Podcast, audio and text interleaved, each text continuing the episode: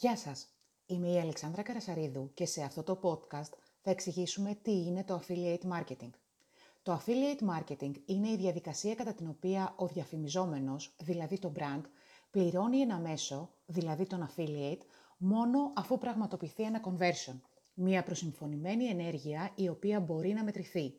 Η ενέργεια αυτή μπορεί να είναι μια online αγορά, το οποίο είναι και το πιο σύνηθες, ή κάποιο lead όπως π.χ. user registration, newsletter registration, app downloads ή κάτι άλλο.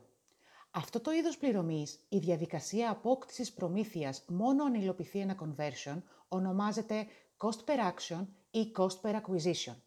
Μια επιτυχημένη στρατηγική affiliate marketing περιλαμβάνει τέσσερα στάδια. Πρώτον, τον ορισμό των conversions, δηλαδή για ποια προϊόντα ή ενέργειες θα τρέξουμε affiliate προγράμματα, τι θέλουμε να πετύχουμε, τι CPA θα δώσουμε. Δεύτερο στάδιο είναι η βελτιστοποίηση των landing pages, των σελίδων που θα καταλήγει ο επισκέπτης. Συνεχίζοντας, θα πρέπει να συνεργαστούμε με affiliate networks, εταιρείες που εκπροσωπούν πολλούς affiliates και μας παρέχουν ένα affiliate platform.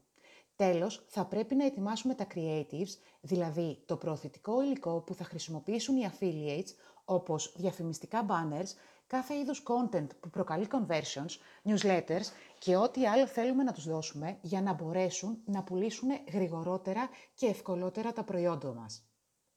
Μείνετε συντονισμένοι για περισσότερα νέα και tips από την Oakrants.